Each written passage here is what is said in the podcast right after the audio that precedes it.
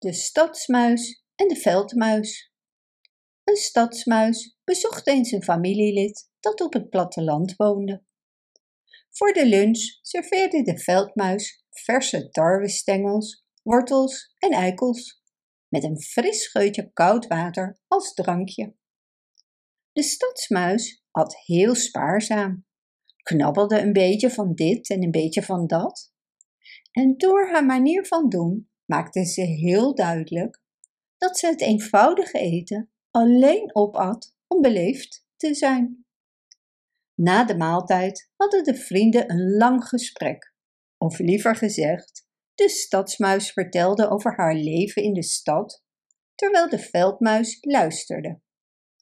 Daarna gingen ze naar bed in een gezellig nest in de heg en sliepen rustig en comfortabel tot de ochtend.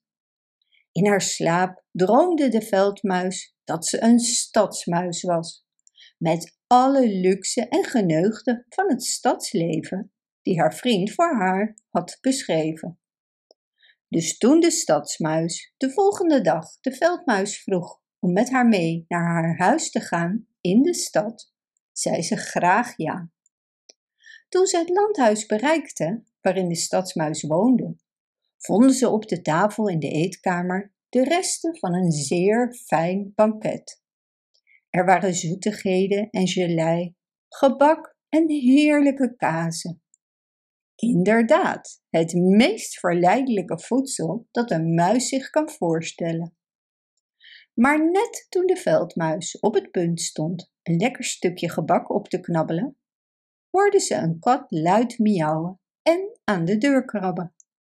In grote angst haasten de muizen zich naar een schuilplaats, waar ze lange tijd doodstil lagen en nauwelijks durfden te ademen.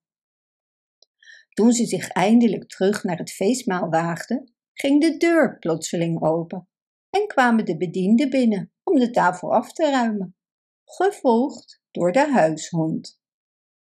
De veldmuis rende hard weg, maar stopte net lang genoeg in het hol van de stadsmuis om haar tas en paraplu nog even op te rapen.